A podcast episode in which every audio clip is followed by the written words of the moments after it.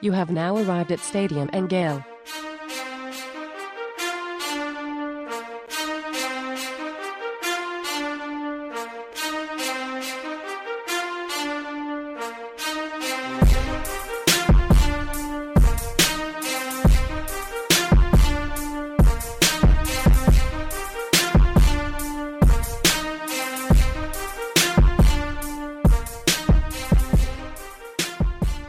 Boys and girls, ladies and gents, welcome to another episode of Stadium and Gale. It's Uncle Silk.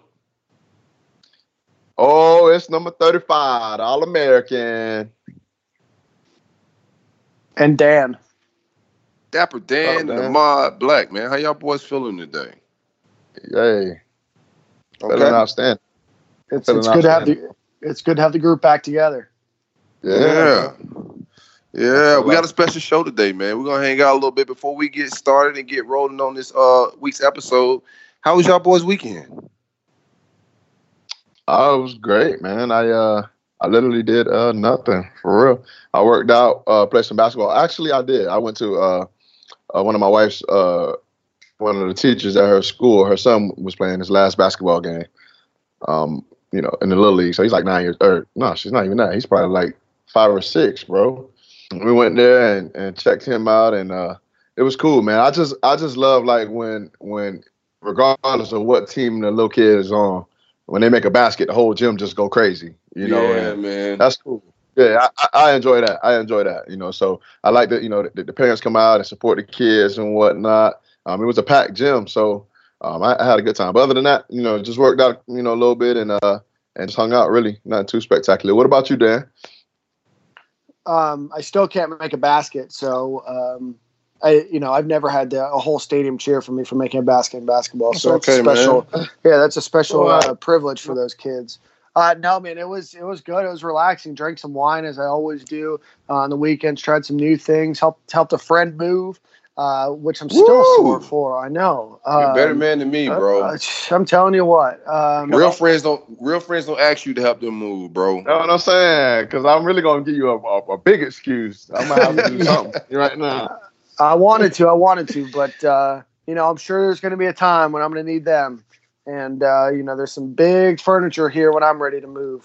So, hey, Dan, you got a Breitling watch. I know you're moving furniture yourself. I just know you're not. I think you're embellishing a little bit right here, bro. Just telling a story. I'm just trying to fit into the pot. I'm trying to relate to us poor people. I ain't gonna lie, Dan. And shoot, as soon as you ask them to help you, I bet you they give you an excuse. Yeah. You know, some people aren't as good as men. You know. Other than that, guy, you know, it was a relaxing weekend. I don't know about you guys. Ahmad, I think I know what your weather was like, but it was a perfect weekend weather-wise here in Florida. I'll tell you what, I wanted to spend as much time as I could outside. Absolutely. I sent out a tweet. It's a shame this great weather is about to end in like a month, man, because Not even, man. Summer starts next month down here in South Florida, man. So I'm like enjoying these last few days of decent weather. I'm gonna be up in your area this weekend, Dan, so it should drop even further. I think it should be in the the high is 65 Saturday. Oh, yeah, you're going to be at the Strawberry Festival, right? Absolutely, man. We're coming up there to hang out and check out the culture and activities that y'all do up in that area. Man, no, that's Plant City. That is not what we do. That's more what Ahmad does than anybody. You guys used to get off for the Strawberry Festival, right, in high school? So you really just going to put Plant City in Polk County? That's what you're going to do? I see you, Dan. There's a road called County Line Road that separates Plant City and Polk County, Amon. You could throw a football from one side to the other. So it depends on who your quarterback is. Trayon's not gonna get it over there. Look, some people don't like to throw the ball deep, Dan, and you know, so we're gonna leave it at that. But we ain't getting no days off for the Strawberry Festival, but Midnight Madness used to be a thing that, you know, when we was in high school, it's a thing that everybody just went and did. It's like one or two nights. What exactly is Midnight Madness? It's like it's basically the fair at nighttime, and I think it ends at like midnight or something like that. That makes sense. Yeah, when you're in high school, man, that's something to do. You get out there and see what you can see. You know what I'm saying? Absolutely. You go. Elite Date Night or Elite That's Night right. Final yeah. Date. Yeah. There you go. Yeah, I mean, I got into it, man. My aunt had her 60th birthday party. So we pulled up. It's Fred's mom. So it was a goat in the building, bro. Kind of hung out with Fred Taylor. Kicked Whew. It. Me and the wife. Yeah, man. A little humble flex. I don't like to brag a lot yeah.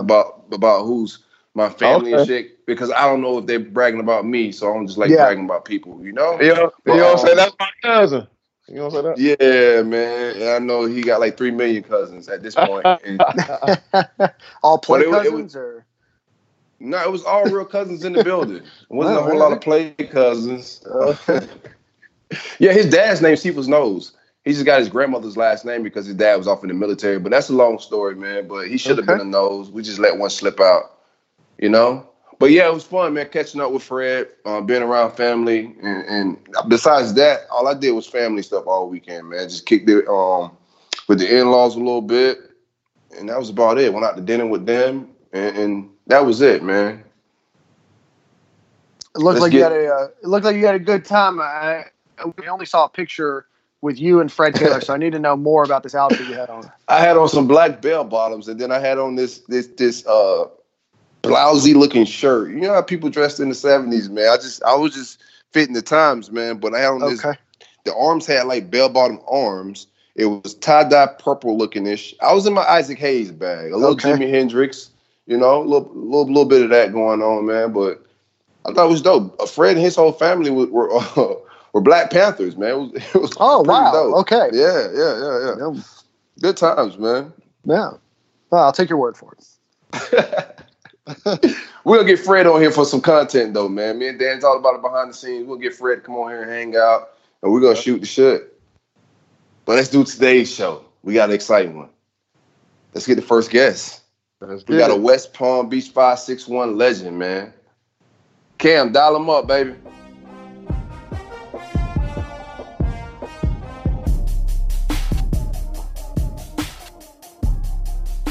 You have now arrived at Stadium and Gale. First time on the show, we have a Gator legend, a West Palm Beach legend, and a track legend, my man, Tony McQuay. Tony, how's it going, man? What it do. It's all good, man. I'm blessed. I can't complain. We just hanging out, man. We're happy to get an Olympian on here, man. What's it like these days? What's been going on? Man, just grinding for real. This Olympic year, so it's really big for me. I got a little boy now. He's 3 before this year, so I really want to take him to his first Olympics. Yeah, I had him my second Olympics in 2016, so really just trying to get him out there and the rest of the fam and just keep my head focused, really. That's what's up, man. Grind hard, man. I'm excited to see you guys run and bring home some more medals. Tell the listeners how you became a Florida Gator. Oh, man, crazy story. So what happened was I always wanted to go to FAMU. Everybody in my family went to FAMU. My mom, my dad was a drum major in 69 and 70. My uncles and aunties, so everybody was all FAMU. I've been FAMU since a baby. So that was my first original go-to. I was playing football in high school. I wanted to stay in Florida mostly. I had some scholarships like at Western Michigan and some other schools out of state, so I wasn't really trying to go too far. So what happened was I ended up going to FAMU relays during the track season, and I ran there, and I verbally committed. I ran there unattached, and I beat the some of the kids that was in MEAC from like Grambling and Southern. I won like the 400 and the 100, I think that's what it was back then. Yeah, the 1 and the 4. So I gave a verbal commitment then. Then once I won state, I had a whole bunch of offers from like everybody at that point. So I was almost like pretty much tied up with FAMU.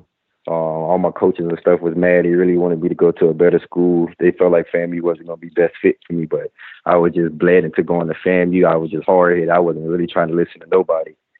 So I got a call from the coach from FAMU like a week before I was going to start school, and he said that it was a problem that he had got fired and that everything was going to be straight, that I could still keep my scholarship, that he was going to figure it out.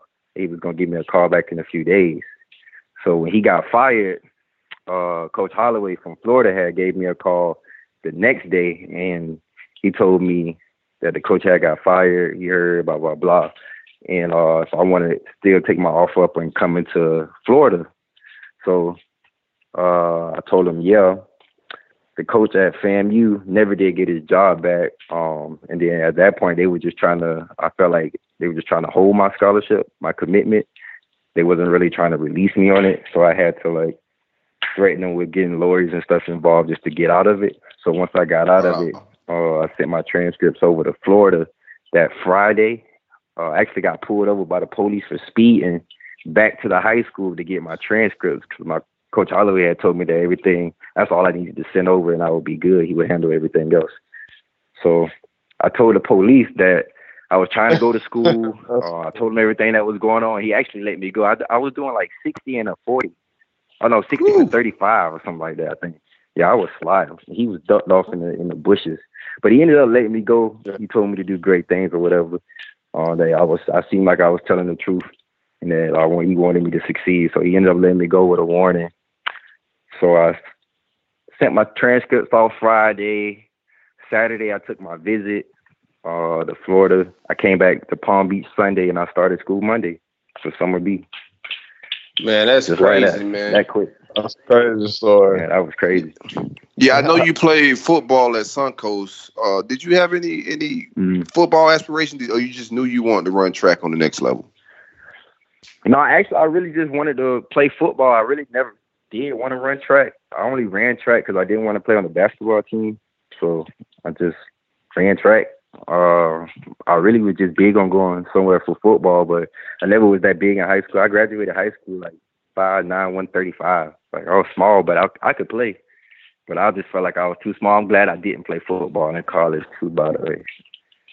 That was crazy. My freshman year, I felt like the whole team was broke up before they even got to their first game.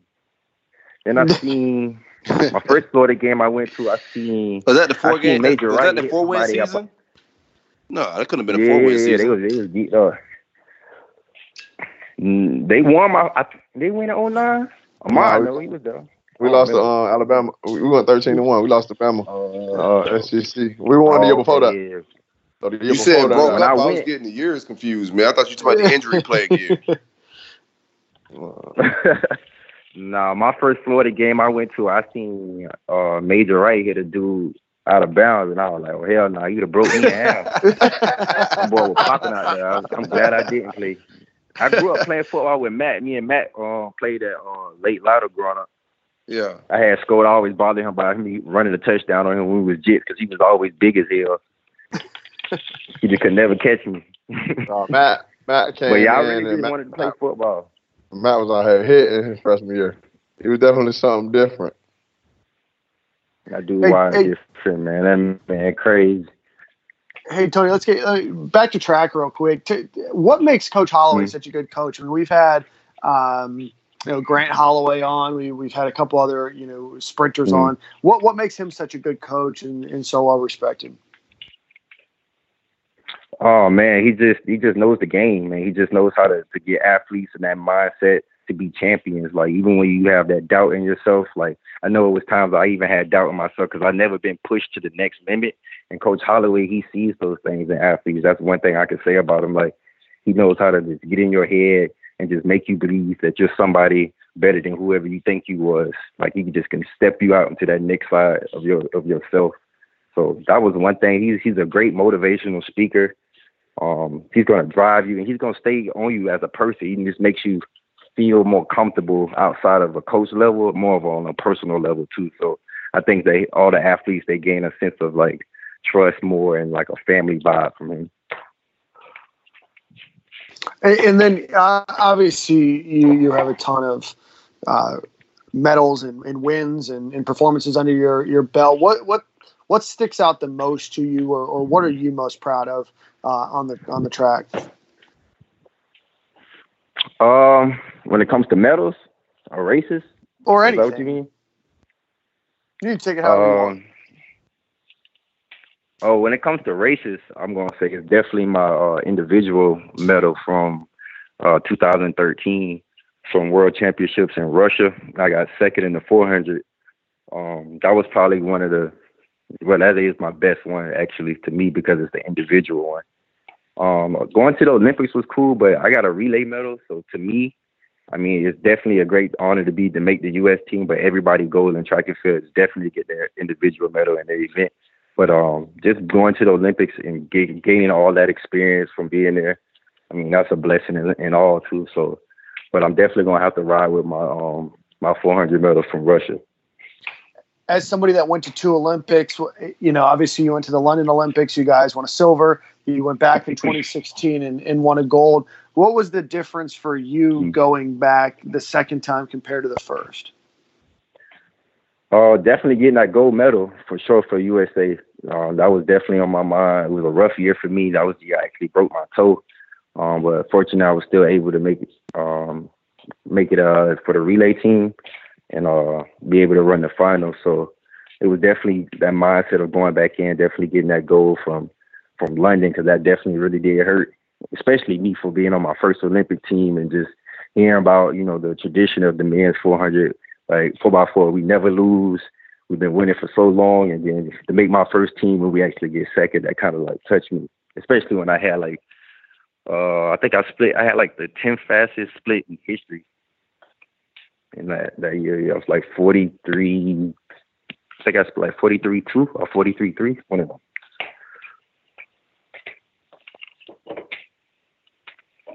So I know you had a lot of great times at Florida. I had a bunch of. What was one of your favorite times? Your favorite memories at the University of Florida while you were here?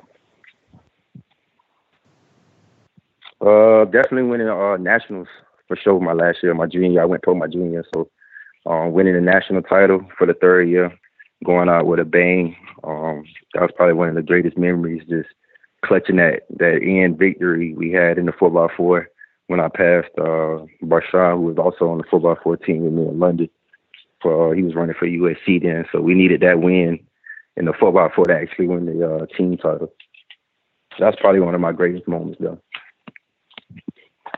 Okay. Well, what other sporting events did you enjoy going to while you were here? Did you like going to like football games or basketball? I went to all the football games, all the home football games I went to. I went to a few basketball games, baseball, tennis. I went to gymnastics once, maybe twice, and volleyball. Okay. All the bad ones on the volleyball team anyway.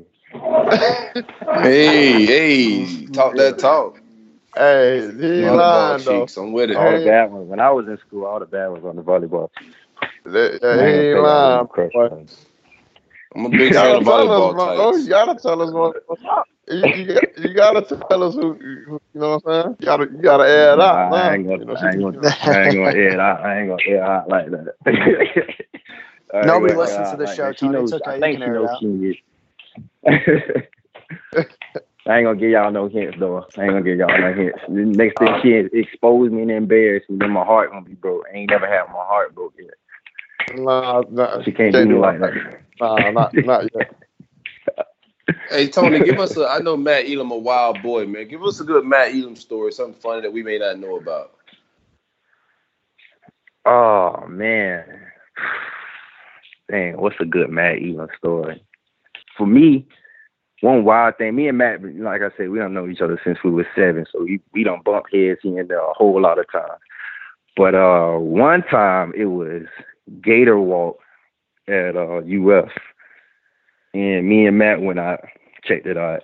We was walking. I think he was really emotional during this time. I think he had some family issues going on at this time. I think he might have been a death in the family or something. So I think that's why we had went out so he can clear his mind. And a girl, she had to be a freshman. It was a group of girls that were walking. And I think she bumped into Matt, and she was drunk. And Matt snapped on her, and she had said something back to him. And so me being the friend that I was with Matt, I was trying to, like, pull him away from the situation so he wouldn't engage in something that would get him in trouble. but he was mouthing back at the girl. He, you know, Matt don't back down from nobody. She going, she saying what she had to say. He saying what he had to say. So me and Matt ended up falling out in the middle of the street. And so I'm looking at him like, I done turned into a base. I don't know if he felt like I was the girl at this point, because he done all the frustration that was towards her somehow came towards me. So I done turned into the bad guy. Me and Matt fall out in the middle of the street and Gator on a Gator walk arguing. That's probably one of the funniest things. We laugh about it. We talked about it and stuff. Like he really couldn't believe he snapped on me. Yeah, Matt can smile at you, be good what you're doing that day. You might see him later on that day. You don't know what happened to him. Then he got to get on your head. But he always come around, you know, chop it up, laugh. It's always good times. That's probably one of my funniest things when I think about it, because me and him are similar. Like we got split personalities quick when people tick us off. I think that's probably why we bump heads so much too. But either that moment or the moment where he pulled his own tooth out, I thought that was weird. What? That's a different type of thing. On. I don't even know how this man pulled his own tooth out. He was complaining about his tooth was hurting for the longest. I don't know, from a football game or something. Next thing I know, he had a tooth missing. This man pulled his own tooth out. Bro, don't tell me that's the one on the side. Is that the one on the side? In his apartment. No, this man. I think so. He put up a picture of the damn guy. They were like, disregard my tooth. He pulled his own tooth like out. That. Yeah, bro.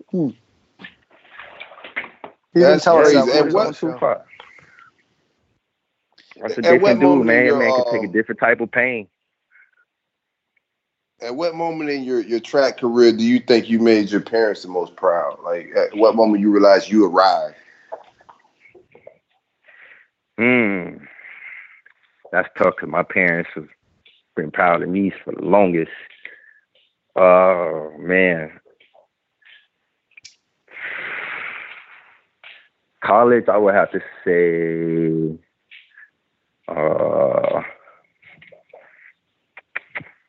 probably the day I won NCAAs, my last year up. Mm-hmm. Probably the day I won NCAAs in 2012. So, I mean, at that moment, I kind of realized I still even like to this day. My mom tells me all the time, like, I really haven't even come into acceptance of like who I really am. Because to me, like I said, like I ain't really have a big plan and vision with track and field when it came to the Olympics and all this kind of stuff. Like when I was in college, I didn't even know what pro athletes was in track and field. Like my roommate educated me on track, so I was kind of behind the game of this world. So when did you start running? For me, it was just a lot different. I was running in sixth grade. It was my first time being on the track team in sixth grade. Man, that's incredibly impressive. A lot of athletes, they do this. They've been doing track, like in the islands and stuff. It's a lot different. Like in Florida, like where I grew up in Palm Beach and stuff, it's football. It's all like football or basketball. You have some athletes that run track, but nobody really commits to going to being a track athlete. It's either you're gonna commit to playing football usually, or you're gonna play basketball. So that was usually my mindset. Like I never really had a plan to even run track. When I got to college, it was just I need to focus and run good, so I don't go back home to Palm Beach and not do nothing. Like my daddy had always stressed, do what them people tell you to do, so you ain't gonna bring your ass back here. That was pretty much it. So it was just, I was a lot more like, I can say when I think about it, I was real disciplined. Like for real, I was real disciplined. Like I used to go to bed. I had the same thing going on every day. I would probably be in bed by 10 o'clock, sleep. And I go train, tutoring, training table, sleep, and do it all over for the whole year. The boys got a suite now, man. They don't even got no training table and all that. What they got now? Man, anything they want. They bring the food underneath the stadium and all that for them boys, man. Them boys don't gotta go to no Gator Diner. Well, we know they take care of your ass at Florida. That's for sure. Oh yeah, definitely take care of their athletes. For sure, yeah, definitely. Any room you walk in, you can find you some Gatorade. Oh yeah, you walk in any random in a random closet, you find you some Gatorade and some real good food, man. Like they just popping up with plates and nutritional stuff. What's your training regimen like these days? Smoothies. I train Monday through Saturday. Monday through Saturday, every day. And so it was how many hours every day till Sunday.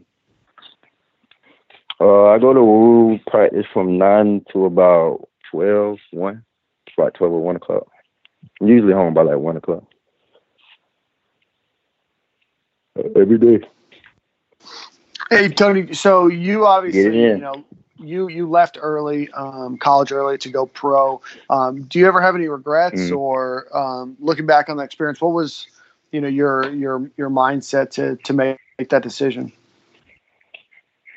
Nah, definitely not. No regrets at all. At that point, it was just like I really didn't have a choice. I mean, I was walking down to run the 4x4 at Nationals after I had won the 400, and Coach Holloway pulled me to the side and was like, "Go give him a show. This your last time in a Gator uniform." So I just looked at it. I didn't even have a chance to even say if I wanted to come back. He had already knew, like, you done enough. You need to go pro. So I just ran with that, really. And then what's it like being a professional sprinter? I mean, it's obviously very different than being a professional football player, professional basketball player in terms of, you know, TV time and kind of the notoriety of being a, you know, a celebrity in that regard. But what's it like being a professional, you know, track and field athlete? And, you know, what does that process look like in terms of sponsorships and all that? Just, I guess, put us in the mindset of, you know, kind of a different professional athlete than some of the folks we've had on. Well, definitely with track and field, with sponsorships and everything, it's always different for each athlete, depending on who you are, because not everybody has the same sponsorship. And sometimes, 9 times out of 10, a triathlete won't even have a sponsor. It's definitely hard to get one. If you didn't really do anything, well, to me, if you didn't really do anything in college, it's kind of hard to just, like, find somebody that's going to sponsor you. You would really have to, like, prove yourself consistently to like, make one of these companies you want to sign you. But I just think it's a different life experience for me.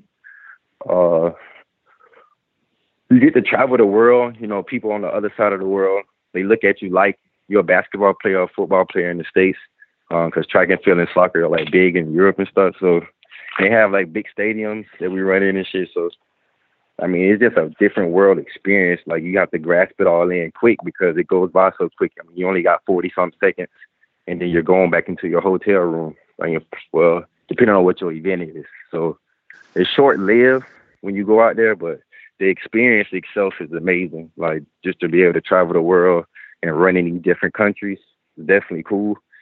I would say it takes a lot of discipline and gratitude. That was one thing I can say I learned from it this far. Because in 13, I had medal. I got my individual medal. I made teams. I won the USA trials my sophomore year in college, and I felt like I was on top of the world at that point. Like, I really didn't, like, have a vision to say what I should do more. It was more just, like, living in the moment. And then I just found myself, like, not even really even being happy, even after having so much success in college and as a pro athlete young in my career. Like, I wanted to quit. I remember I called one of my close friends, BT. That's like my brother. I don't know him since I was a baby. And I even told him, he played arena football in Orlando at the time. And I told him I wanted to quit, bro. I want to go back and play football. That's where my heart is at. I don't really have a lot of fun traveling the world by myself, being in a different country. They speak different languages. You're nervous. You know what I'm saying? Like, different food. You're on a different time zone.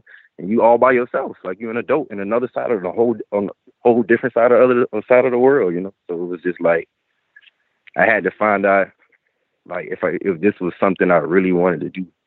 And it wasn't until like I experienced adversity, then I realized how much I cherish my job and like I love what I do. You know what I'm saying? So now you did leave. You left school early, but. Locally, you went to Suncoast High School, which is a very elite school with education, and also you went to the University of Florida, so you take care of your education and your books. So what do you attribute that to? How important is education to you? It was definitely very important to me. I mean, you can't really move forward in life without having an education, so it's one of the biggest keys in life you need to grab, you know, at a young age and take it very serious.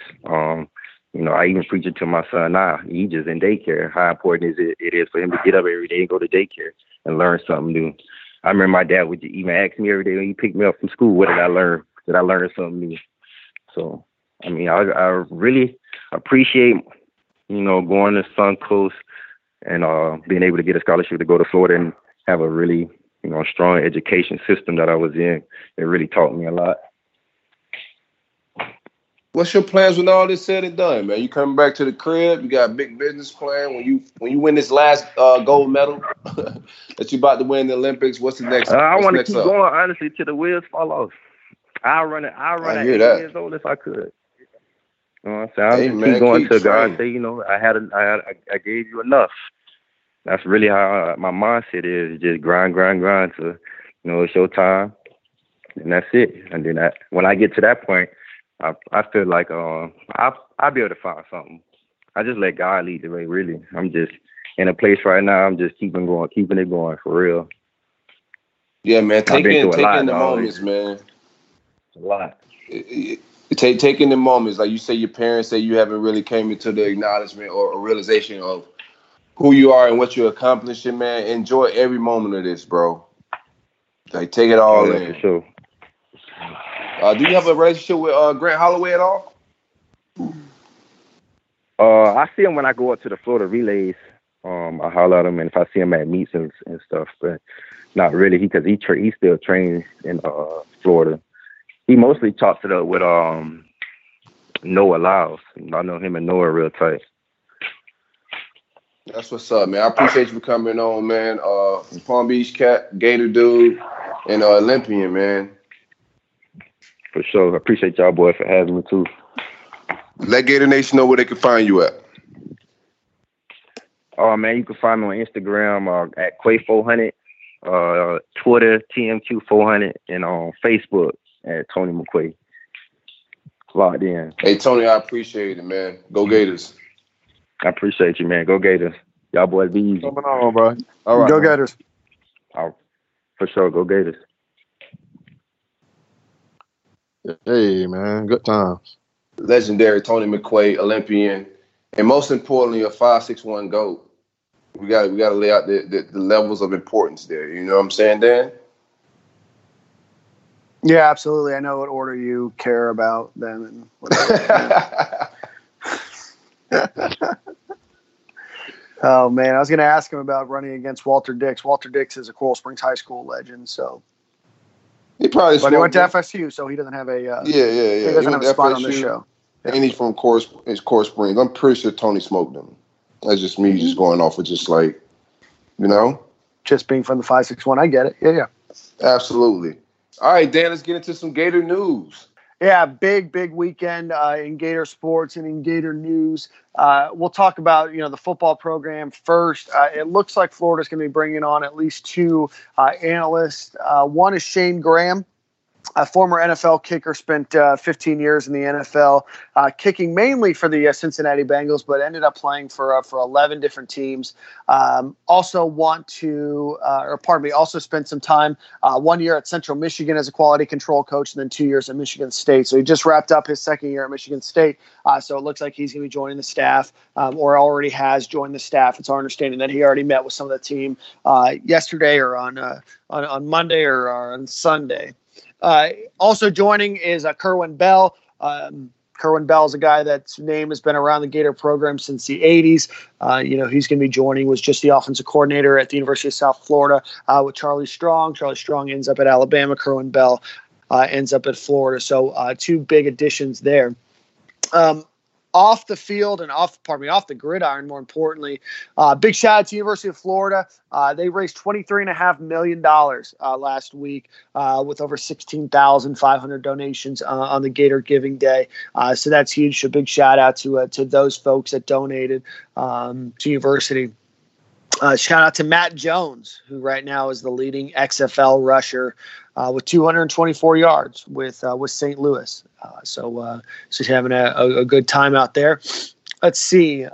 University of Florida swept the University of Miami in baseball again. The bats were swinging. The pitches were striking. The Gators are 31-4 against FSU and Miami in baseball in their last 35 matchups. Oh. Big brooms. 31-4. Yeah, man. Got all kind of brooms. All all sorts of brooms, all sorts of brooms. You gotta sweep the trash up. You gotta clean the trash up. And our broom stand up by itself every day. So yeah, yeah. Miami was number one in the country. Florida swept them. Won two games in extra innings, and then won the third game in nine. But Josh Rivera was SEC co-freshman of the week. And now the Gators are ranked number one in the country.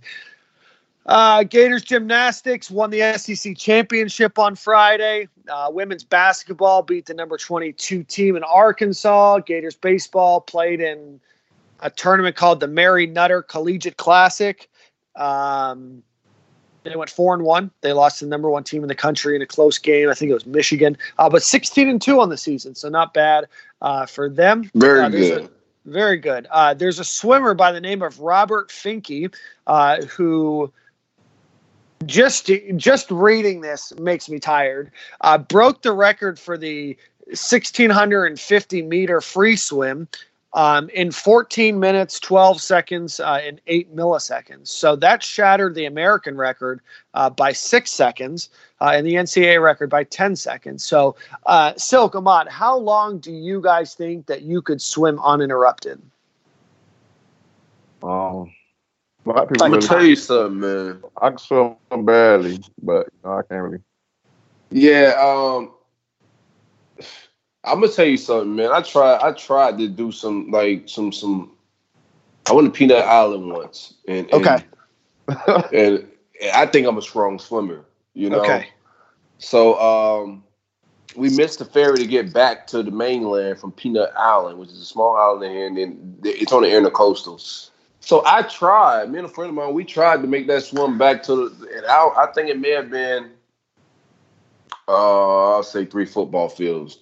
300 yards. We failed miserably, man. I had a feeling I was going to drown. I thought I was going to drown. Somebody kind of saved our lives.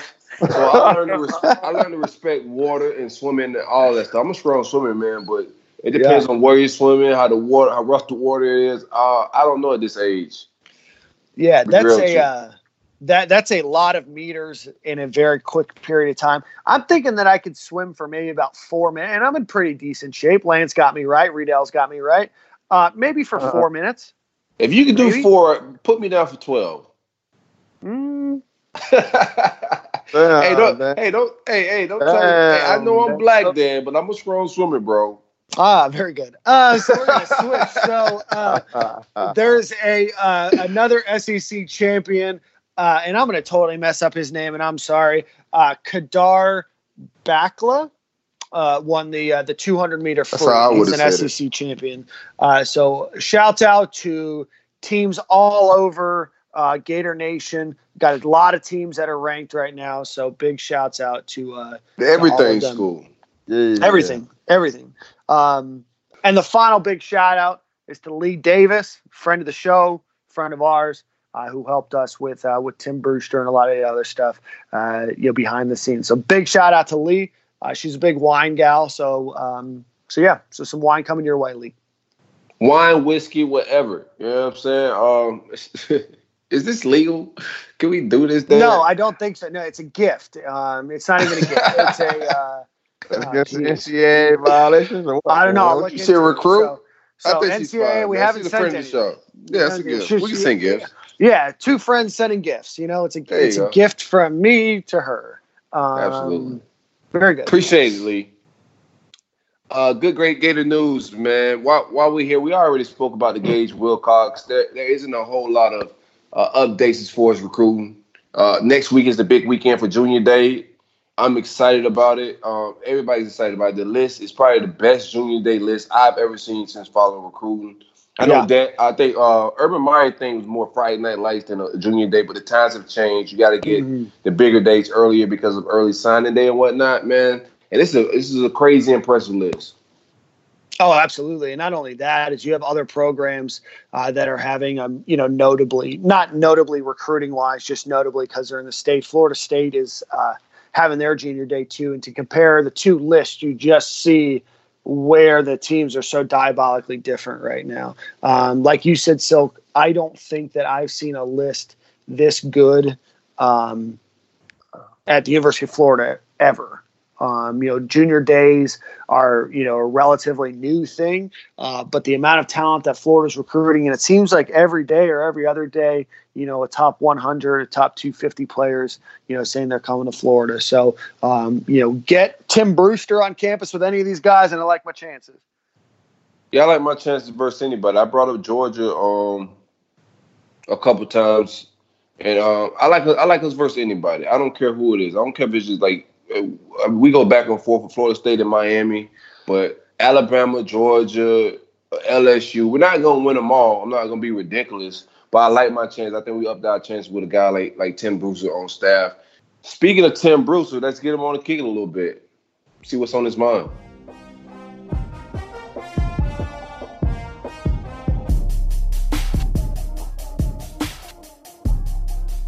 You have now arrived at Stadium and Gale. And joining us for the first time in his second week at the University of Florida is current tight ends coach, recruiting coordinator for the University of Florida, Tim Brewster. Tim, thanks for joining us this evening. I am thrilled to death to be with you guys. I'm excited to be a Gator, and it's a great day to be a Florida Gator. Absolutely. So, Coach, talk to us a little bit. How'd you end up in the orange and blue? Well, guys, I've always admired the University of Florida from afar, obviously competing against them when I was at Florida State. But most importantly, it's about Dan Mullen, and the opportunity that Dan presented me to come join him here at the University of Florida. It was immediately exciting to me. My wife was really excited about the opportunity. I had a great job at the University of North Carolina, was thrilled to death what I was doing up there. But I really felt like this was a special opportunity. I think everything in life is about timing. It's a unique time under Dan Mullen to be a Gator. And I think, truly exciting things are getting ready to happen here in Gainesville. I love it, Coach. So you mentioned there's some exciting times ahead, one of which is you having probably one of the top tight ends in the country in Kyle Pitts. Talk to us a little bit about him and kind of what you see and, where do you think Kyle can elevate next year? You know what, guys? I am absolutely jacked to coach Kyle. He's an outstanding young man. Obviously, he's amazingly gifted, talented guy, has great length. He's 6'5", 6'6". He's been in the weight room with Savage. Savage is a complete beast. He's taken this guy to another level from a strength standpoint, which I think will really help him because, what I'm trying to do with Kyle Pitts is I don't want him to be a situational pass-catching tight end.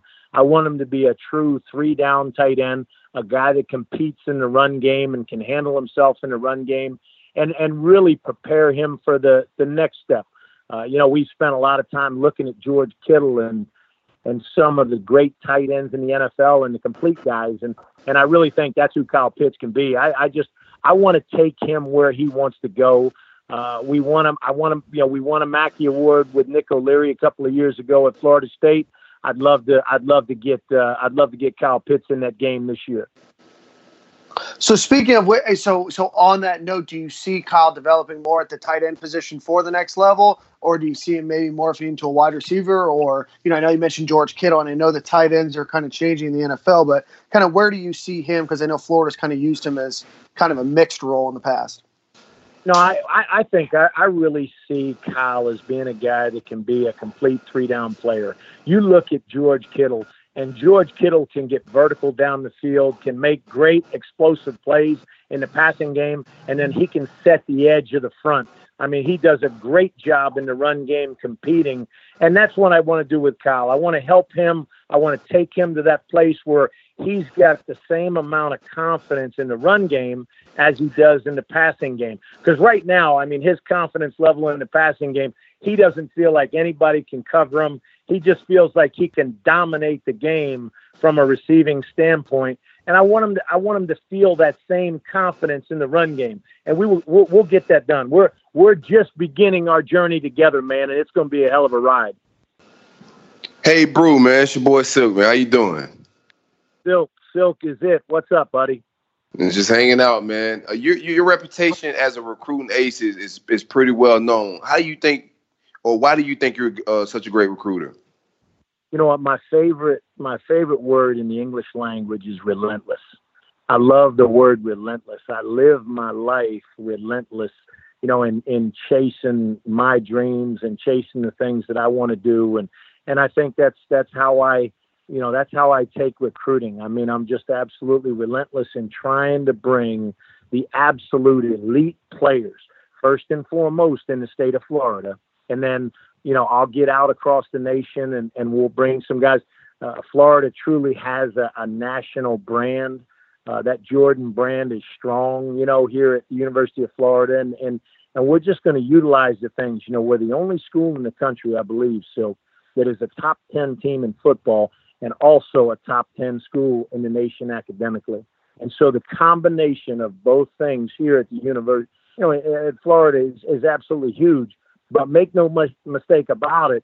You know, it's about the state of Florida, and we got to go head to head with Miami. We got to go head to head with Florida State and win. The best players need to find their way to Gainesville. And I, you know, I love the challenge of that. I love the competition of going against the top schools in the country and finding a way to make that young man come with us here at the University of Florida. Yeah, I think that what we've been missing from this staff, we got some great coaches and we got some good recruiters on this staff, but we've been missing that killer on the trail.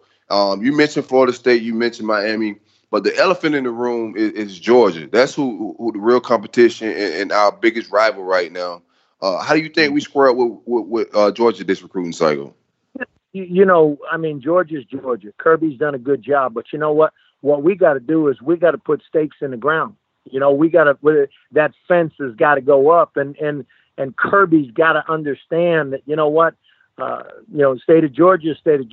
Okay. And we recruit the state of Georgia. Okay. We're going to get some really good players from Georgia, but we need to make sure he understands that we're going to fight them tooth and nail for the greatest resource in the state of Florida. And that's the high school kids here, you know, and just make sure that he understands and send that message on a daily basis that we're here and we're going to protect our own. You caused me some heartache, man. A few years back, I was a big Dalvin Cook fan. I was kind of a big fan of him when he was like in 10th, 11th grade. He committed to the University of Florida, and you was kind of the man behind the scenes to flip him to Florida State. Glad we got you on this side this time, man, but we have we can't say names and I get that. But there's a big need at running back. How do you think we feel that going forward, or how do you think we close out on the next cycle if we don't this cycle? You know, what we've got to do is we've just got to recruit the absolute elite running backs first and foremost in the state of Florida, okay? And then we've got to go out and you know, scour the nation and just see, you know, who is the best fit. Okay, Coach Mullen has always had really good running backs, and really good running backs are attracted to the system here at the University of Florida. Greg Knox is a veteran, experienced running back coach. We can go out and recruit the elite running backs, and that's something that I want to do. You know, that's something I want to help at all positions across the board, and. You know, I'm going to recruit tight ends, but I'm going to recruit running backs, and I'm going to recruit wide receivers and defensive tackles and DBs. I mean, you know, I'm going to get out there and be able to touch a lot of different guys. But, you know, right now, guys, I'm just telling you what the vibe that's out there about the University of Florida is amazing. Okay. In the state of Florida right now, I mean, I'm telling you, kids are blowing my phone up wanting to talk to me about being a Gator. And so, this is not a hard sell. Sir.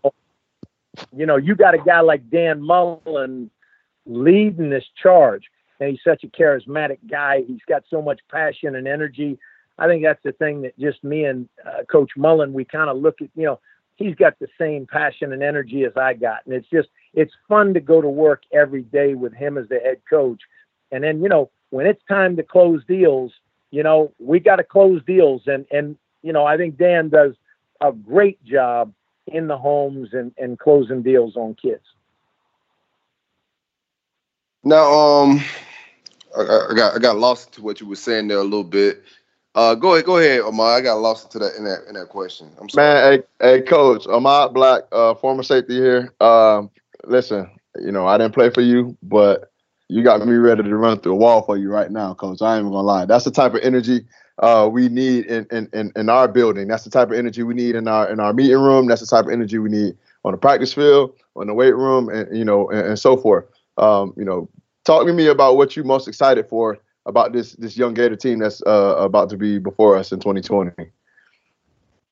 You know, Ahmad, and I'm so, you know, it's a privilege for me to be here coaching at the University of Florida and representing you as an ex-player.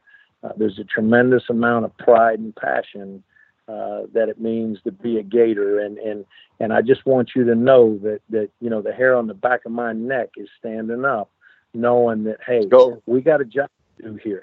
Okay, we got a job to do here, and winning a national championship and bringing a national championship back to Gainesville is really what this job is all about. And so, you know, each and every day we are going to be relentless in our pursuit of excellence, of representing you and the Gator Nation the right way. You know, having the right kids here, doing things right, being the right man on the field, being the right man off the field, and again, that's what Dan Mullen's all about, you know, and you know, so that Gator Nation, when we win a championship, you know, they're proud of the kids and proud of how we did it. And, you know, what's there not to be excited about right now with the Gators, man? Recruiting is going great. This 21 class, you know, is going to be off the chain. It's, you know, I mean, everybody I talk to is talking about, you know, everybody knew that I was in a good position at the University of North Carolina and have been at Texas and Texas A&M, a lot of great places. But everybody said to me, Brew, the place is Florida.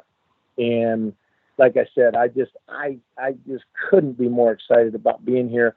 The players on this team, the Kyle Pitts, Trask, Jones.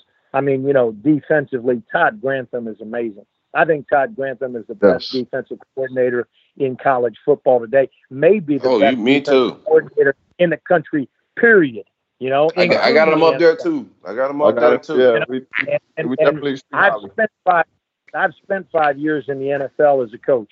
I know what good coaches are. You know, a young guy like Brian Johnson.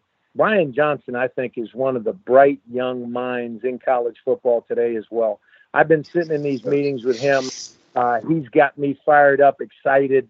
I love his knowledge, and Dan has done an amazing job with him. You know, I mean, guys, it just, you know, shoot, you caught me at a great, you know, on a great time here. I'm sitting in the Marriott Residence Inn. All I'm doing is recruiting and learning this offense and getting to know the players. Man, it's a great time, man. I'm just loving life. Man, I'm telling you from experience, Coach. You know, when the first time you run out the tunnel, and from then on, every time you run out that tunnel, it's just something different about the University of Florida. And I'm not just saying that because I went here and I'm being biased. I got a lot of, you know, scholarship offers coming out of high school, and I played at a lot of places. But it's just something about the University of Florida that's different. And you know, when people tell you that, they're definitely not steering in the wrong place. They're telling the truth about the university. Hey, Ahmad, you know, I've been in the swamp, you know, as an opponent. Okay.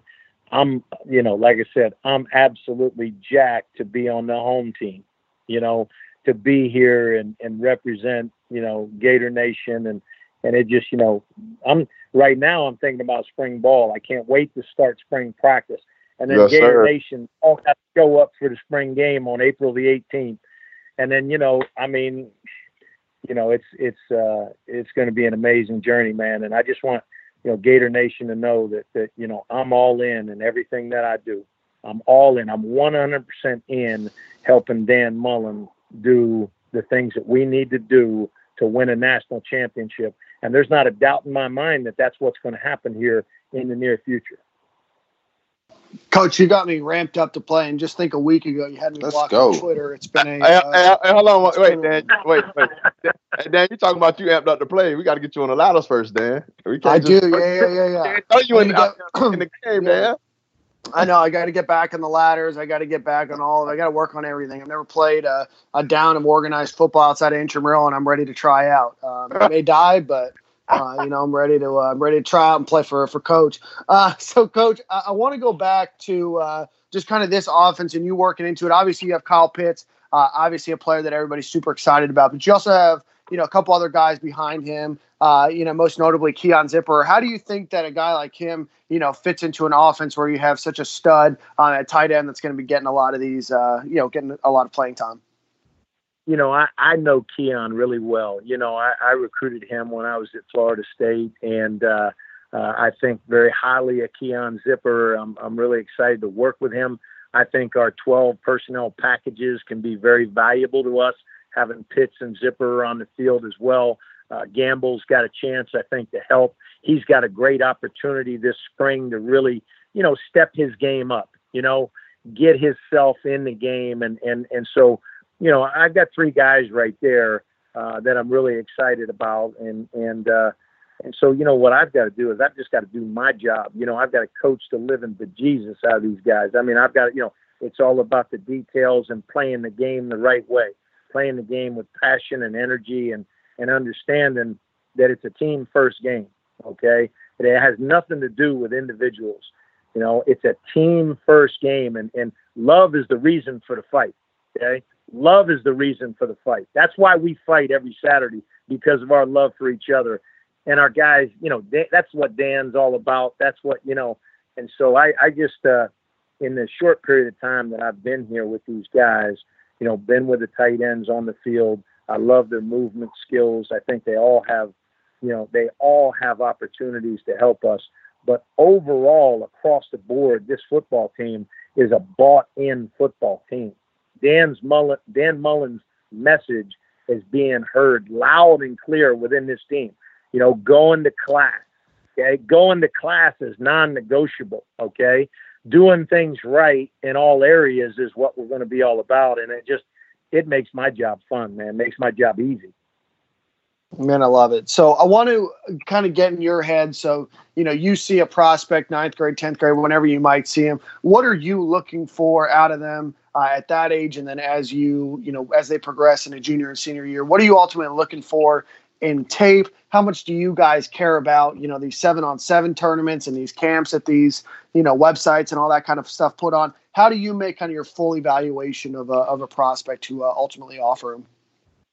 The really guys, and Ahmad, you've been a Gator, it's about love of the game. Okay. I want to see, whether or not I'm watching a young guy in person or whether or not I'm watching videotape, I want to see his love for the game jump off the screen at me. Okay. I want his love for the game to scream at me wherever I'm standing, wherever I'm watching. Love of the game to me is first and foremost. Okay. And then you got to look at toughness. Okay. If there's one adjective that you'd want to describe a football player, and I tell all my guys, you want to be a tough guy. You want your opponent to know that they better pack a lunch when they play me, because I'm going to bring it every single snap. Okay. So toughness, consistent effort. Down, so many kids, they play one snap and then they take three off and they think it's okay. Okay. We are what we put on tape, and so that's what first, and then you get into the intangibles, the measurables, does he have the length? I love long tight ends. I love long football players. Obviously, at some positions that's not the case, but I mean, you look at athletics, fluidity of movement, speed, those type things, naturalness. I when I watch it, I want a player to be pleasing to my eye. Okay. And I've evaluated at all levels. And, if the kid, plays with tremendous passion and energy, love for the game. Okay. If he's a tough guy, if he's got some measurables, then, he's a type guy that we're going to want to be a Florida Gator. Hey, but I don't know. I'm going to stop you there, Coach, because I don't have those measurables. So, I know every once in a while you got to take a chance on the guys, not the measurables, but they got to fight for the dog. Hey, Silk, I got you, man. There's some guys. This is Ahmad. Is that okay? That's Ahmad. Hey, Ahmad. Don't worry, I've been doing this for 8 months and I still do it. Hey, Ahmad, you could play the game, bro. I already know. I'll take you again. I appreciate it. Now I know Silk didn't play the game, so I'm gonna leave him out. Silk played a little. Yeah, I went to JUCO. JUCO is the furthest I went, man. And then that JUCO struggle is just not my cup of tea, man. I realized I just want to go to school. And then, you know what I'm saying? I realized some people get that education, that love. Yeah, man, that love and stuff you was talking about. I ain't feel all that love at that time. Yeah. Man. I felt like I felt like I was in upstate New York in the winter. He's like, I don't love this much anymore. Yeah, I'm a South Florida boy, man. It wasn't my vibes. Speaking of South Florida, man, you have a great relationship with the guys down here, and the dudes like Luke Campbell, they gravitate towards you. Why are you so well known? Why do people gravitate towards you down here? You know what? The bottom line is that I love people. You know, I'm very easy to meet people and talk to people, and I really try to be, you know, a good listener. You know, and so. You know, I've made some great friendships in South Florida. You know, I recruited Dade County for a long time, and you know, and so, you know, Luke is my sparring partner. You know, me and him, we spar all the time. You know, I mean, you know, he's a cane. You know, but I tell you what, Luke is just he's a football fan in general. You know, and I like the guy. We enjoy each other's company, and there's so many. I love the coaches in South Florida. The coaches down there do a great job of coaching their kids. They don't get paid much money. They do it for the love of the game. I love the park system in South Florida, where these young kids playing in the park understand at a very early age how important football is, you know? And so there's a lot to like about me being in South Florida, and I just can't wait to. I'm really excited about getting back down there, and you know, been talking to all the coaches, been talking to a lot of players down there, and we got to get them to travel up 75, man. We got to get them here to Gainesville. Absolutely. They got you in charge of Palm Beach County and Broward down here. Outside of the state of Florida, what's your recruiting assignment? You know, I'm going to just recruit national players. I'm going to recruit elite players across the nation, wherever they're at. You know, reach out and touch base and find out whether or not they have an interest in the University of Florida. And you know, again, like I said, guys, it's not a hard sell. We've got so much to sell. And so, you know, hey, sunshine, 75 degrees, 80 degrees. I mean, beautiful campus. Scott Strickland has done an amazing job here at the University of Florida with the facilities and the things that he's got going on. I mean, guys, I'm just telling you, man, this thing is absolutely ready to take off. And like I said, I'm blessed to be part of this at this particular time. Now, I know Jimbo was interested in bringing you back in the fold, and I know you worked with Dan Mullen in the past before. What made you choose Dan over Jimbo? Well, you know, timing is everything in life, and you know, the timing was not.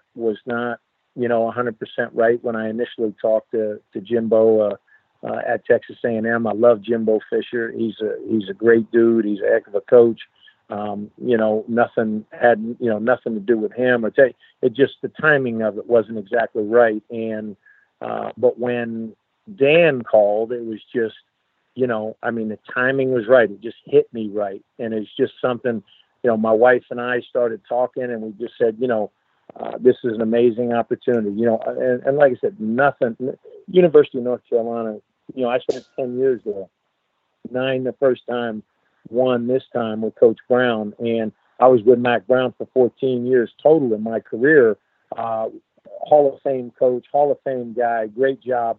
But, you know, I just felt, you know, when Dan called, it was just, wow, this is such a great opportunity. I love the competitiveness of the SEC. I love the challenge of beating Georgia. You know, I love the challenge of playing against the teams in the SEC, going against LSU this year in the swamp.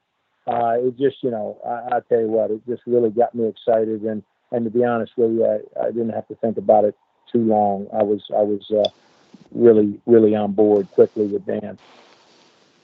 I love it, Coach. So talk to us a little bit about it. Obviously, you've had a pretty long, illustrious career coaching college, coaching the college ranks. What is maybe one of your favorite recruitments or a recruitment that sticks out? And we don't need to rehash the Dalvin Cook situation. Maybe a recruit that sticks out in your mind as a particularly fun one, or one where you kind of came, from the back and didn't think that you guys were going to be able to secure that commitment or that player. But what are some of the recruitments that stick out in your mind over your career?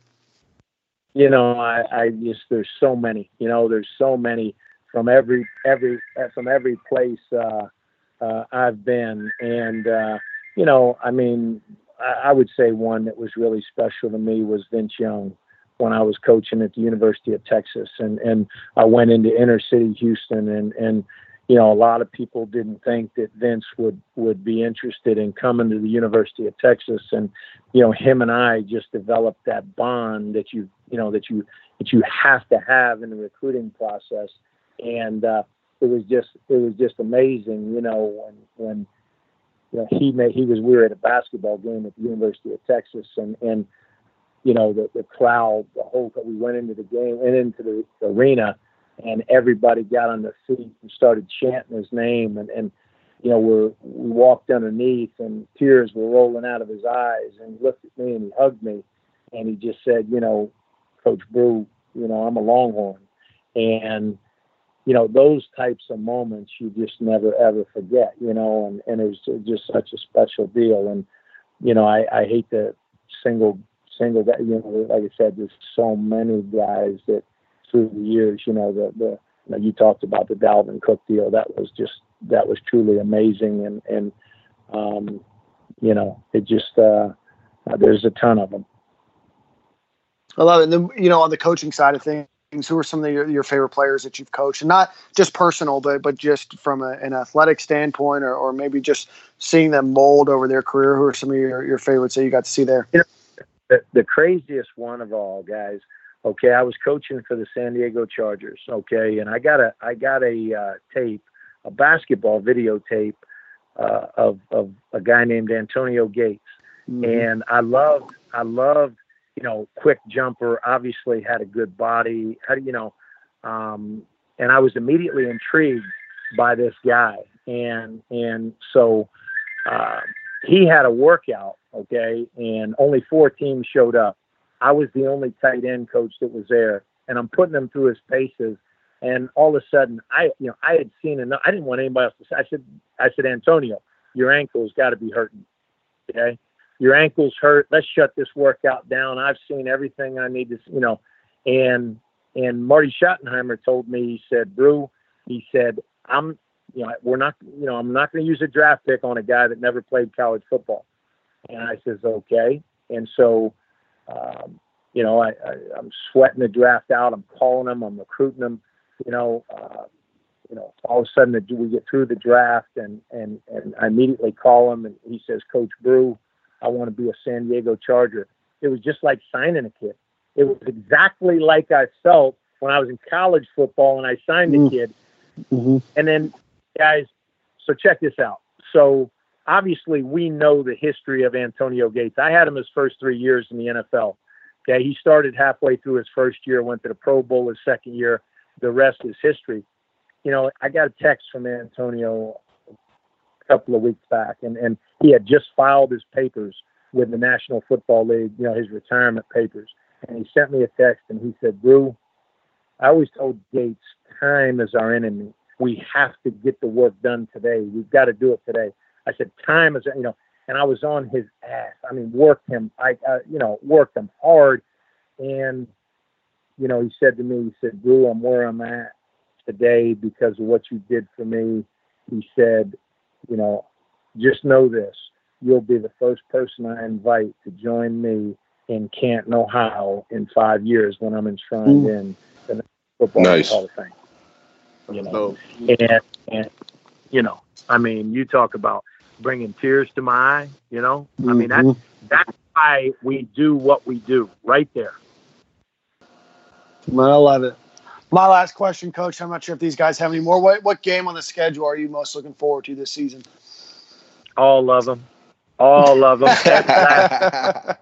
Great answer. I'm geeked. I'm jacked about the spring game. Yeah. You know, guys, and there's obviously the Georgias, the LSUs, the Florida States, what we have to do, and nobody does this better than Coach Mullen, is play it one game at a time, one play at a time. Okay. One game, one play, one game at a time, and focus on the details. And again, that's what Dan's all about. And so, my first game in the swamp representing the Gators. Wow. That's all I got to say. Wow. Hey, Tim, I appreciate you for coming on and hanging out with us, man. As you can see, and I'm pretty sure you feel the love from Gator Nation on Twitter and social media. It's going to be big, man. We're here to ride with you. Anything you need from Stadium Miguel or us, we're here to help you. Let Gator Nation know what they should expect from you, man. Right. Hey, guys, listen, I'm going to tell you what, man. This is special, and I really appreciate you guys. And Gator Nation just needs to know, man, I'm in this thing to win it. And we're all in this thing together. And Gator Nation deserves the national championship. And until we get that done, our work isn't finished. I appreciate you for coming on and hanging out with us, Coach Tim Brewster, the top 100 go-getter. Thanks, Coach. Thanks. Appreciate you guys, man. Thank you. Thank you, Coach. Thanks a lot. Go Gators. Oh man, that was a beautiful interview, man. Great. I see why that guy's an elite recruiter. For sure, definitely. Oh man, he got me want to play for him. I kind of want to tackle somebody right now. I ain't gonna lie to you. I'll shoot up a little bit. Dan, what about you, Dan? Same. You put on pads? Same. I'm ready to tackle somebody. Dan, I don't know what to do, but I'll tackle. You know how to put on shoulder pads, Dan? Or like, yeah. I mean, I played hockey for 12 years, so they're somewhat similar, right? I mean, straps probably a little bit different. But yeah, man. But I'm ready. Dude, it's good to see that guy in the orange and blue, man. He was so frustrating at Florida State. And to see him on our side and to see the way that he talks about Dan Mullen, there's a difference in not just selling a program or selling, the letter on your the logo on your chest. But you can tell he's bought into Dan Mullen and he's bought into the University of Florida, brought into the vision. Dude, I'm fired up for him, man. That's a good one to have on staff. That's an opportunity. Yeah, I'm excited, man. We can't really get into any players with him. We got Junior Day coming up next week. I know it's going to be a lot of fireworks and things going on. The list is amazing. I think we're going to finish with Zach Evans. We'll see. We can't really ask the coach personal questions about recruit names because of violations. But I'm feeling real good. I know behind the scenes he's feeling real good on Zach Evans. He's really tight with that family. So right away, I think – this add to the staff is going to pay some dividends right out the gate. Yeah, and we know that he has shifted his recruitment over to Zach Evans. He's his number one recruiter, and if I'm not mistaken, when he was over at Texas A&M, he was his recruiter as well. We already know that he flew out to Houston, to do some recruiting out there. We also know that Zach Evans has an official visit next month scheduled. So, all signs kind of point that direction. We'll see. Once he shows up to campus is when we'll believe it. But you have to like it when a guy like him is the one in his ear every day. Absolutely. Now let's get into Ahmad's film review. We got one of Tim Brewster's guys. Everything's kind of be fitting. And we had this guy on the list before we got Tim Brewster approved to come on the show, man. Gage Wilcox, 4-star tight end out of Tampa, Florida. Around your parks, Dan, Jefferson High School. Yeah, he's definitely a great player. He's a big player. I definitely like him better on offense. He plays on both sides of the ball. He plays defensive end as well. He does get to the ball and make problems happen at the ball, man. But most importantly, man, I love his hands. I love how he gets up and gets the ball. He's a physical specimen. He's a big dude. So love to see this guy in the orange and blue. Definitely. Absolutely. And this is a kid that got offers from Florida, Alabama, Georgia, Auburn, Florida State. Most of the SEC schools have offered him. And I'm with you, Ahmad. Big body guy, 6'4". Good body control for a guy his age, a young kid his age. Mm-hmm. A lot of things like that you learn a little later, but his natural receiving abilities is very impressive. I'm excited about him. That's going to be a good get. We'll see. I don't know if it's a get yet. We'll see. But Friday he has a decision to make. Also, bro, you got to understand, too, he's probably, maybe 16, 17 years old. So he's going to grow some more. So definitely. That would definitely be a good get for the Gators. Absolutely. Yeah. He goes up against some good talent, too. I mean, he's a great player. I mean, he's a guy that I still think has his best years ahead of him in terms of, growth and improvement. But for a guy that's been, pretty dominant at all levels of the game, he still has a lot of, areas where he can grow and get better. So I like him a lot. Likewise, I think that's an impressive kid. We'll see. There's something else I was gonna say about this film, but I'm having a hard time remembering what I was about to say. I keep getting lost into the conversation, man. But on film, great prospect. I like him at defensive end as well, like Ahmad said. But I prefer him on offense. I'm pretty sure the rest of the country is recruiting him on offense. And like Dan said, the competition out there is legit. Yeah, he's a really solid player. And unfortunately, I've not watched him live, just on on film, but through reading about him and then some of the stories about him, he seems like he's a guy. And Brewster talked about kind of those three down tight ends that are just as passionate about the run game as they are the pass game. So he seems like the type of guy that'll get in there and get dirty when he needs to. But he's a really solid player, and I mean he's a guy that. Miami's after, Georgia's after, Alabama's after. All of your big guns are after that you want after these guys. Not that Miami fits in that conversation. They were just the school that was listed first on when I was reading down. But he's a coveted player, and he's good. He's good. He'll be a. I know what I was about to say. Yeah, a very important get after missing D Beck with last cycle. D Beck was the four-star tight end that we wanted to come in and kind of fill the Kyle Pitts role. If Kyle's gone. So to come out early in this cycle and to grab a tight end, which is a position of need, because, of course, Kyle Pitts is going to be leaving, I think it's a huge get. We'll see. He's not gotten yet, but it should be a huge get on Friday. I'm here for it. Very good.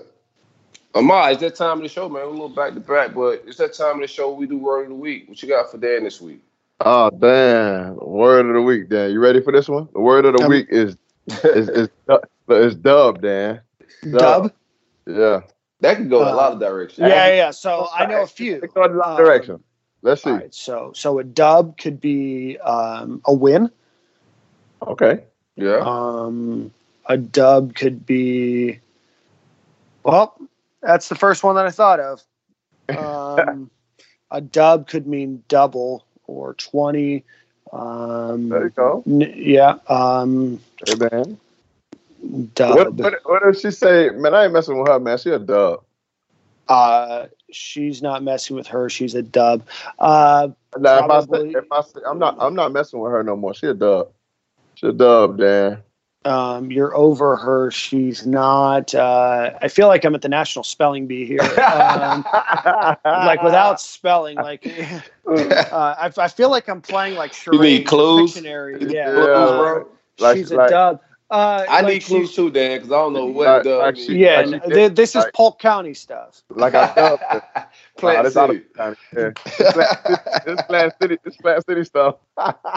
Ahmad, what does dub mean? So like she's dead, she's dead. Yeah. Not physically dead. She's dead to you. Dead.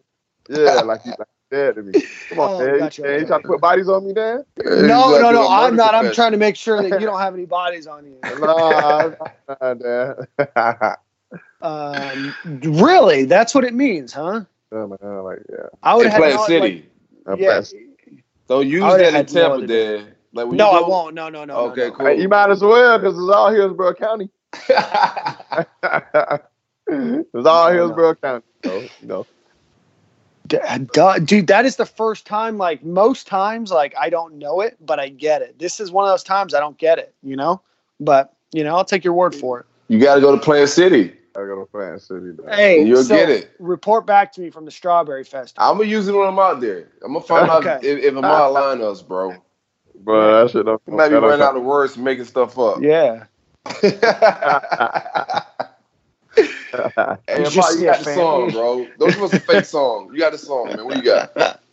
I'm gonna go old school, man. I'm gonna go way back to 2004, man. I got Lil Wayne on my own. Lil Wayne. That's the classic. I like that. That's a classic. Hey, that's floor. This is our town, our home.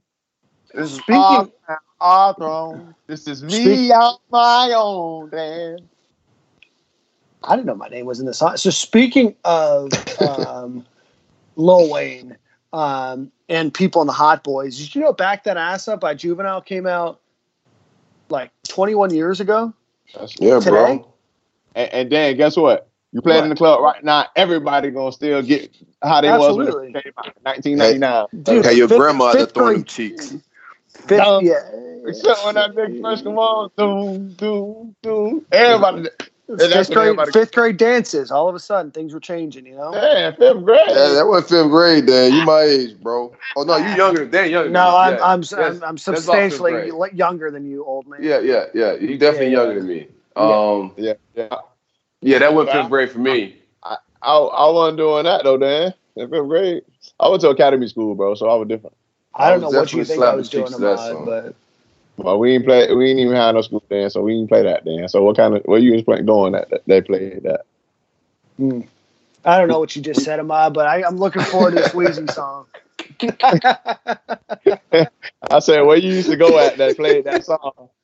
In 1999, Dan. Hold it down for the 99 and the 2000. I graduated in 2000, so you already know what I was doing to that song. Holler at your boy, man. Hey, same corner next week. I'll be here. Yeah, man. Be here, guys. By the way, before we leave, shout out to Mike Henry. When I was up in Nashville a couple weeks ago, him and I grabbed a drink, and I didn't shout him out on the podcast, and he got mad at me. So, shouts out to Mike Henry. I'll be up there next week, boys. Going to a Post Malone concert next Wednesday. Already, Tennessee Mike. Okay, Dan.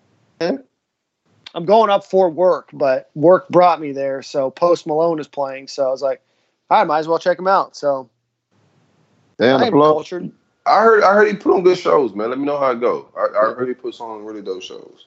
You seem like for it. Ken, we out of here. Let's ride.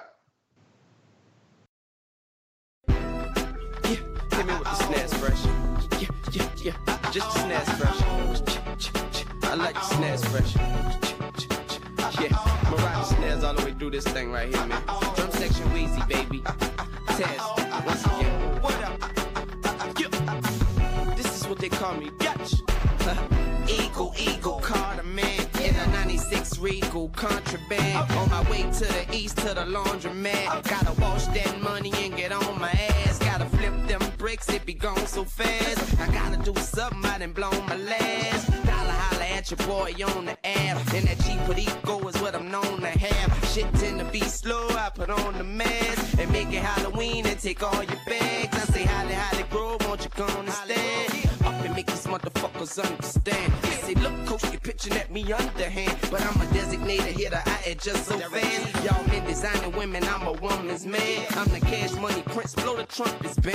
And they say they want the drugs to stop, but I'm a major setback when my album drop. I got that wet crack flow out your mammy's pot. I got that jet black foe at your mammy's spot. I'm trying to get back, though, I demand it now.